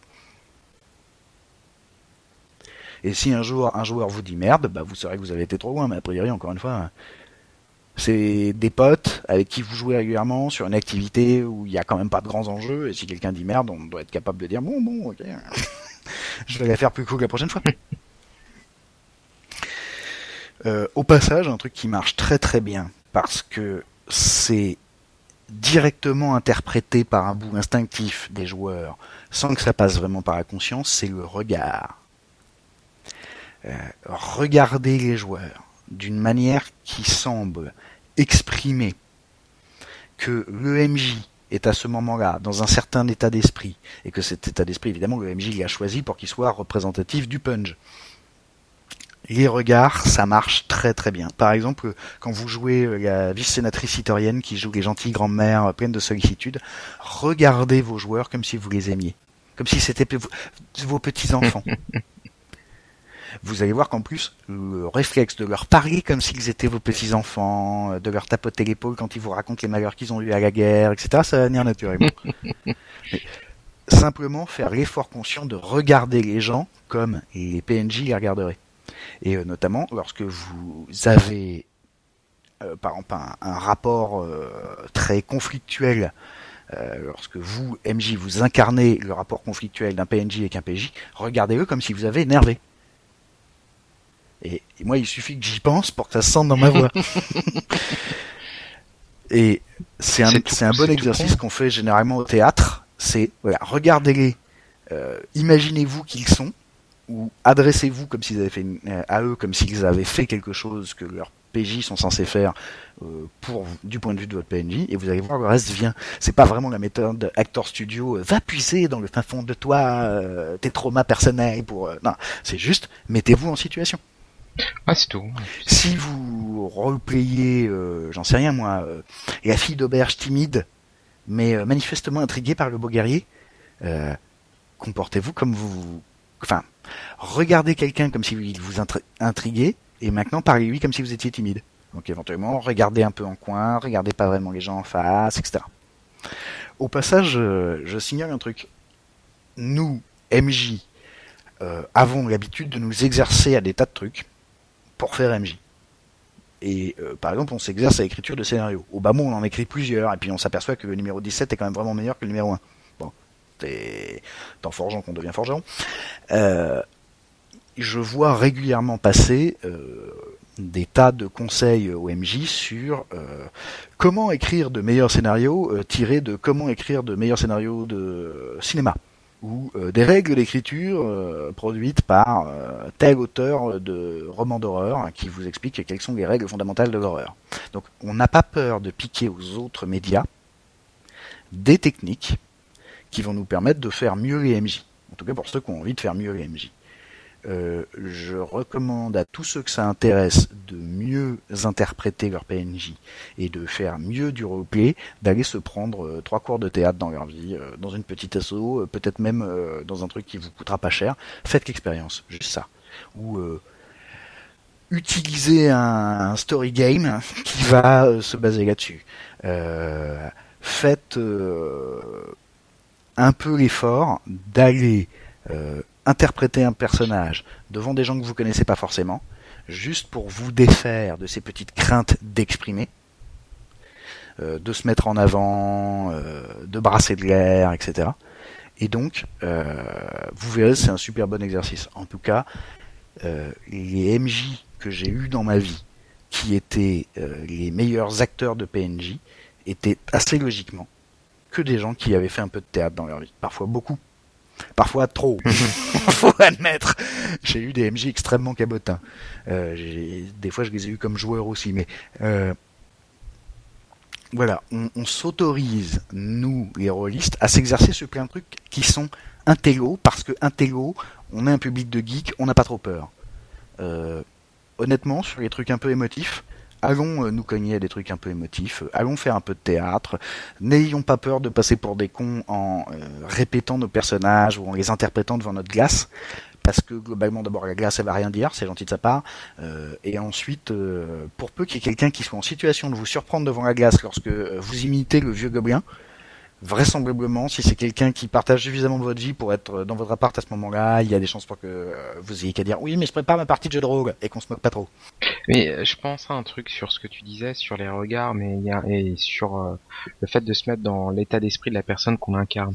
Il y a aussi un truc qui est aussi, euh, moi je trouve assez intéressant à utiliser, ce sont les silences, euh, parce que justement les joueurs, Ouh. les joueurs ont du mal habituellement à ce qu'il y ait du silence à la table et naturellement ils ont le réflexe de vouloir le meubler. Et le MJ aussi, euh, le MJ, pour peu qu'il soit pas suffisamment expérimenté, il va avoir du mal à se dire, là, je dis rien, je regarde. Et parce que naturellement, on va se dire, oui, moi aussi, il faut que je remplisse, que je comble les vides, vois pas. Et c'est un réflexe humain de combler les vides quand il euh, y a, il se passe rien, qu'il y a des gens autour de les, les uns à côté des autres. Tout à fait. Et alors c'est là que ça devient intéressant. Si tu as réussi à manifester par ton jeu d'acteur que c'était ta scène, sans avoir besoin de le dire, tu n'auras même pas besoin de dire j'ai pas fini pour que les joueurs n'interrompent pas ton silence. Alors bon, euh, je comptais reparler des silences un peu plus tard, non, mais, mais puisque non, tu l'as amené, moi, ça, ça, me paraît, non, ça me paraît une... dans l'interprétation, c'est utile. Non, mais je suis tout à fait d'accord avec toi. C'est c'est une excellente euh, suggestion parce que quel que soit le canal qu'on utilise pour exprimer quelque chose, pour transmettre un message, pour transmettre une émotion, etc. On a tendance à oublier qu'il y a toujours au moins deux fonctions euh, permanentes disponibles pour tous les canaux qui sont émettre ou pas et ne pas émettre. Et par exemple, lorsqu'on fait du visuel, on a tendance à négliger le noir. Euh, euh, c'est pourtant un truc qu'on emploie au cinéma. Des fois, au cinéma, il n'y a pas d'image pendant un moment. Ça nous donne le temps de réfléchir, ça nous donne le temps de nous concentrer sur le son s'il y a une transition par le son.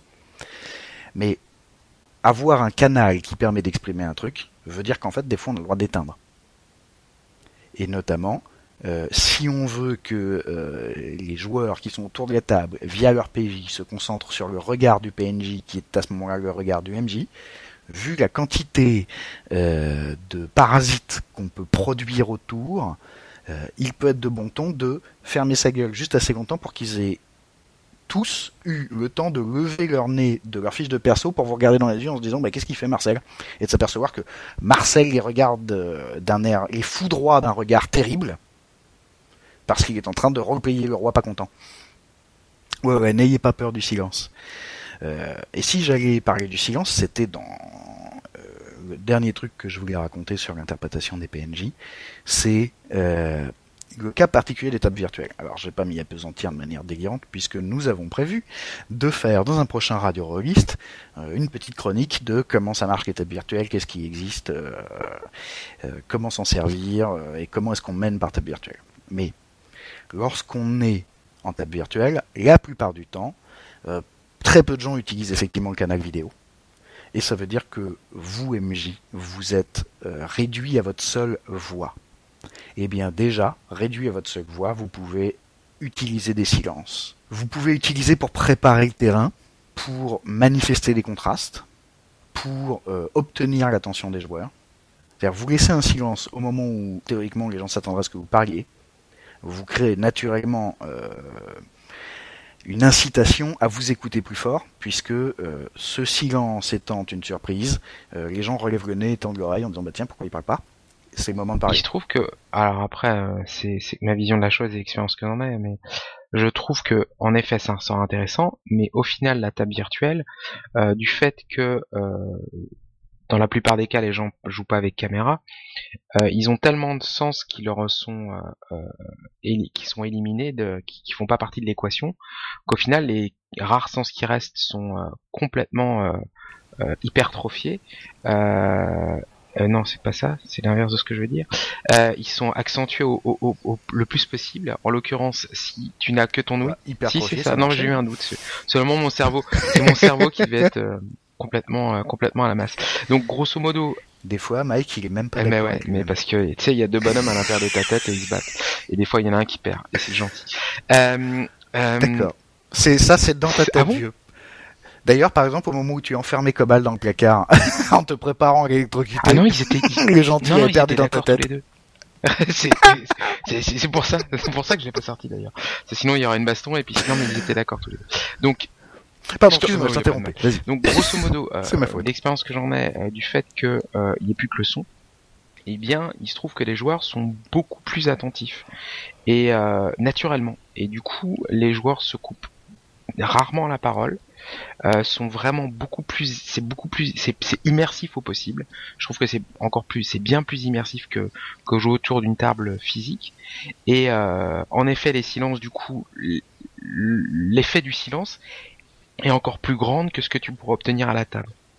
Mais au final, faut bah oui, parce qu'on est très ramassé bah sur le donc il faut l'utiliser relativement peu, vraiment pour les choses les plus importantes, parce que naturellement, sinon, pour des scènes classiques, t'as même pas besoin de recourir au silence. Alors, on pourrait parler de la musique, des bruitages, de tous ces trucs-là, mais là, je vais me concentrer sur l'interprétation des PNJ, qu'on remet rarement à la musique et euh, au bruitage, même si, euh, petite parenthèse rapide, euh, il est souvent très très utile lorsqu'on utilise de la musique et du point de vue de l'interprétation des PNJ, la musique peut servir à plein d'autres trucs, mais aujourd'hui notre focalisation c'est l'interprétation des PNJ, c'est donc de ça que je vais parler de filer un thème musical au PNJ. Ou une, musique d'ambiance. Quoi, une musique d'ambiance, un son d'ambiance. C'est-à-dire que.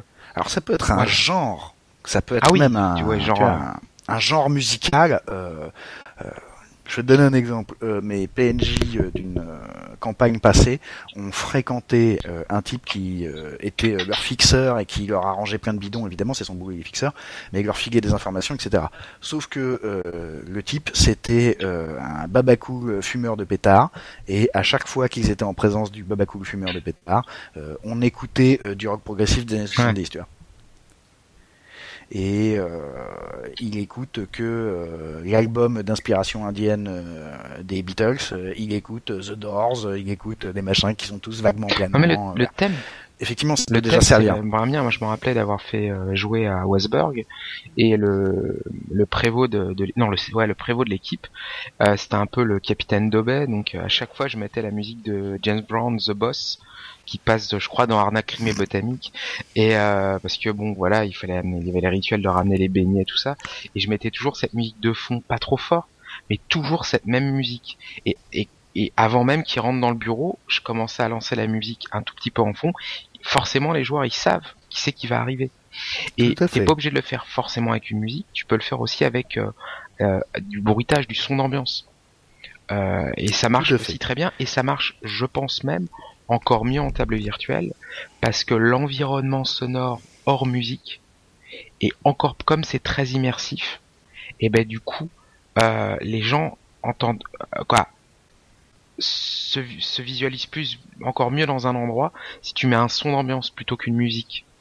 Oui, mais donc voilà. Euh, L'idée c'était plutôt d'interpréter euh, les PNJ, ils peuvent avoir un environnement, mais pour se concentrer sur les PNJ, je voulais passer rapidement sur la musique et sur les bruitages pour arriver sur un élément de bruitage qui est hyper intéressant à mes yeux et qu'on a tendance à négliger, c'est qu'à partir du moment où le canal de communication que vous avez avec vos joueurs par table virtuelle se réduit à votre voix, vous pouvez utiliser tous les détails de cette voix, surtout que la plupart de ceux qui jouent par table virtuelle finissent par utiliser des casques micro, donc on est toujours près de son micro. Donc euh, de la même manière que là, euh, pendant euh, les carnets ludographiques, vous m'entendez de temps en temps fumer, grincer des dents ou claquer de la langue. Vous pouvez utiliser ces trucs-là. Et par exemple, ne pas hésiter à bruiter des humeurs comme si c'était celle du MJ alors que ce sont celles du PNJ. Je vais redonner l'exemple de ma mamie Torienne là. Quand mamie Torienne elle parle, il est complètement logique que vous en profitiez pour faire hmm, des petits soupirs affectueux, des petits ah oui je comprends. Ou euh, lorsque ce sont euh, les PJ qui sont en train de parler, donc les joueurs, donc c'est eux qui occupent le canal son, que vous vous, vous contentiez sans les interrompre de euh, soupirer, de manifester de plein de manières. Alors, les soupirs, c'est relativement sonore, mais euh, on peut euh, également, euh, j'entends, ne pas se priver de rire éventuellement, euh, lorsqu'on interprète euh, le méchant PNJ qui se moque tout le temps des PJ, euh, ne pas hésiter à ricaner franchement. on peut par la voix et par le son manifester plein de trucs. Une forme de rire peut déjà se manifester dans votre voix, comme je le fais là. C'est-à-dire, je souris, personne ne me voit. Et ça s'entend déjà dans ma voix que je souris. Et il y a déjà un peu de rire. Donc, tous les tons qu'on peut amener, tous les bruits qu'on peut faire, mais aussi tous les petits ouais, ou... Euh, et euh, hmm, je réfléchis, etc. Alors tu peux faire le bruit du clavier, oui, si tu veux. Mais ça, euh, voilà, tous les tous les petits bruitages qui sont en fait des manifestations d'humeur normalement inconscientes ou le plus souvent inconscientes qu'on transmet autour de la voix euh, qui ne sont pas directement du langage, mais qui passent d'autant plus efficacement par table virtuelle qu'il n'y a plus que ce canal-là, peuvent être extrêmement mhm. utiles. Et au passage, j'en reviens à ce que je disais un peu avant, n'ayez pas peur de vous exprimer, n'ayez pas peur d'être ému, parce que si vous vous laissez vous ressentir des choses pendant que vous êtes en train de mener, outre le fait que ça va donner un peu plus de, de densité à votre roleplay, ça va également s'exprimer dans ce genre de choses. C'est-à-dire que si vous avez à gérer la relation d'un PJ et d'un PNJ en ne tenant que le bout du PNJ et que euh, un de vos joueurs vous dit via son PJ un truc désagréable, n'hésitez pas à être vexé. Non seulement ça va se sentir au moment où vous allez répondre, mais en plus si ça se voit sur votre tête et que euh, pendant un instant euh, la joueuse peut se dire ah merde j'ai peut-être vexé le MJ, c'est que ça marche encore une fois, si on est euh, au point où on sent que ça aurait pu s'exprimer mais qu'on n'a pas encore besoin de le dire, c'est qu'on est toujours dans la zone de confort. On est juste suffisamment près du bord pour que un peu d'inconfort, un peu de d'une émotion qui est celle des personnages, euh, c'est-à-dire soit des PJ, soit des PNJ, se manifeste un peu. Quand, on, fait une bête euh, comparaison avec, vous avez une discussion au téléphone avec quelqu'un, euh, vous arrivez alors que vous avez la personne en face, vous n'avez pas la personne en face de vous, à savoir si elle sourit, à savoir si elle est au bord des larmes, à savoir si euh, vous la faites chier, euh, etc., etc. On peut, euh, ce quoi je veux dire, c'est la preuve la plus flagrante que si euh, par une bête discussion téléphonique vous arrivez à ressentir tout ça en tant que personne avec votre cher étant dans l'autre bout du fil ou un parent ou un frère ou une sœur, euh, ben, forcément, si vous imaginez euh, mener par table virtuelle, vous savez que ce champ de d'émotions qu'on peut ressentir par le téléphone, eh ben vous pouvez très facilement le faire ressortir sur table virtuelle. À la différence que, comme le dit euh, Sébastien, il faut se mettre dans l'état d'esprit d'eux, de la même façon qu'il le disait avant, de se mettre dans l'état d'esprit du PNJ pour réussir à, à, faire passer quelque chose. Et ben là, de la même façon, se mettre dans l'état d'esprit du PNJ pour pouvoir et sortir de sa zone de confort, pas avoir peur d'avoir de faire quelque chose qu'on n'a pas l'habitude de faire pour faire passer quelque chose de plus grand au niveau de la, partie. Une émotion qui va, qui va forcément, d'une façon ou d'une autre, faire mouche avec un ou avec plusieurs joueurs. Et puis ça inspire plein de trucs qui sont en fait assez naturels qu'on les laisse venir, comme par exemple, même quand on mène assis sans jamais se lever, on est déjà mobile à partir de la taille. Sans avoir besoin de quitter sa chaise, on peut déjà euh, se pencher en avant, euh, reculer, euh, baisser les yeux, baisser la tête, etc. quand on mène. Alors évidemment, ça marche beaucoup moins bien par table virtuelle quand on n'a que la voix, mais se permettre de se laisser un peu envahir par l'émotion qu'on est censé transmettre permet et je viens de vous économiser avec Mike un mini cours de théâtre, sans doute l'un des premiers trucs qu'on vous dira si vous en faites, euh, qui est laissez-vous un peu envahir par l'émotion que vous êtes censé transmettre et vous verrez, ça va vous inspirer des tas de trucs. Ça va vous inspirer des gestes, ça va vous inspirer des manières de vous tenir, ça va vous inspirer des manières de parler. Au passage, euh, il y a plein d'autres trucs qu'on peut faire rien qu'avec la voix. Euh, par exemple, si je veux m'amuser à manifester que PNJ avec lequel vous parlez euh, se situe très loin et est obligé de crier pour vous entendre, je n'ai qu'à éloigner mon micro. Et si je vous parle comme ça, vous êtes un peu obligé normalement de sentir que je parle plus fort. Oui. Et que je parle plus fort parce que je suis plus loin. Euh, il y a plein de petites conneries qu'on peut faire avec ça, en exploitant le canal à fond.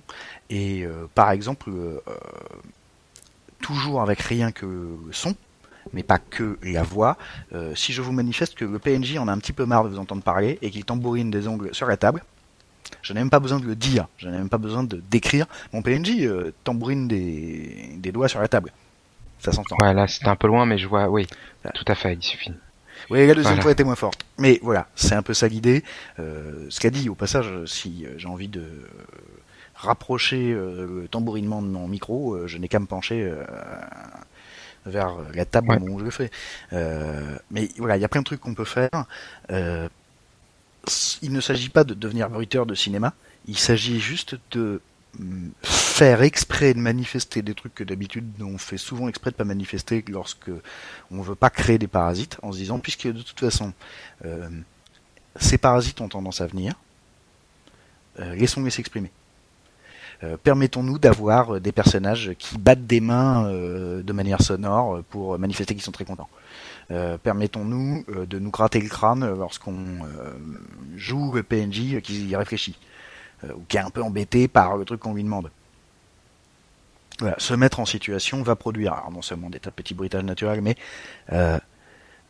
et du, de la morphogestuelle et des choses comme ça qui vont effectivement manifester ce qu'on est censé jouer mais en plus euh, nous aider à nous mettre euh, dans l'état d'esprit, donc inspirer plus de trucs, etc. etc. C'est le, cercle vertueux de se mettre dans la peau du, PNJ.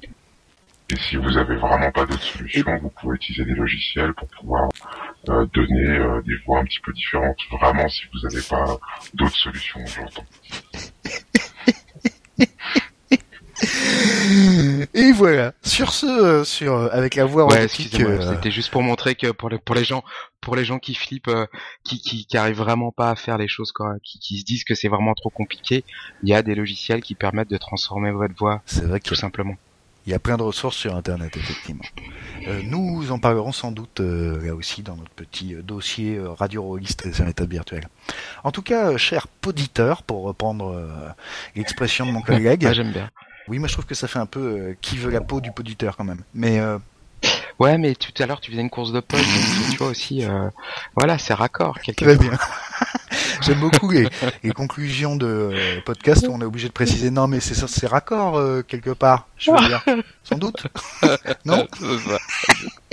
tu veux que je te ressorte mon cyborg warrior? Attention, parce que sinon tu vas tu vas moins la ramener. Ah, ça, si on se met tous à faire du roleplay alors. Eh bien voilà, en tout cas, cher auditeur, c'est la fin euh, de notre euh, très gros épisode en trois parties euh, des cartes graphiques, le numéro 8 sur les PNJ. Je remercie bien Michael d'avoir remplacé Cobal au pied levé. Bon, après, c'était un petit peu prémédité vu que le pauvre il s'est fait enfermer. Il faudra juste que je réfléchisse à essayer de retrouver la clé des 45 verrous que j'ai utilisés pour l'enfermer. Ouais, ou pas. On verra. après, tu fais une petite trappe pour lui passer le matos pour qu'il puisse faire les prochains. Ah, c'est pas bête. Mais en réalité, comme Cobal euh, ne fait rien d'autre dans la vie que radio Oui. Pourquoi aurait-il besoin de sortir du placard? C'est vrai. en fait, c'est le chef du placard. il, peut nous torturer. Puis je suis sûr qu'il va trouver une solution pour euh, nous torturer même de son placard, j'en suis certain. Ça m'étonnera pas de sa part. Il est plein de ressources. Au passage, avant de vous quitter, on vous signale que le prochain numéro, qui sera le numéro 11, étant donné notre euh, étrange numérotation, euh, qui est repassée à tous les podcasts ont leur propre numéro.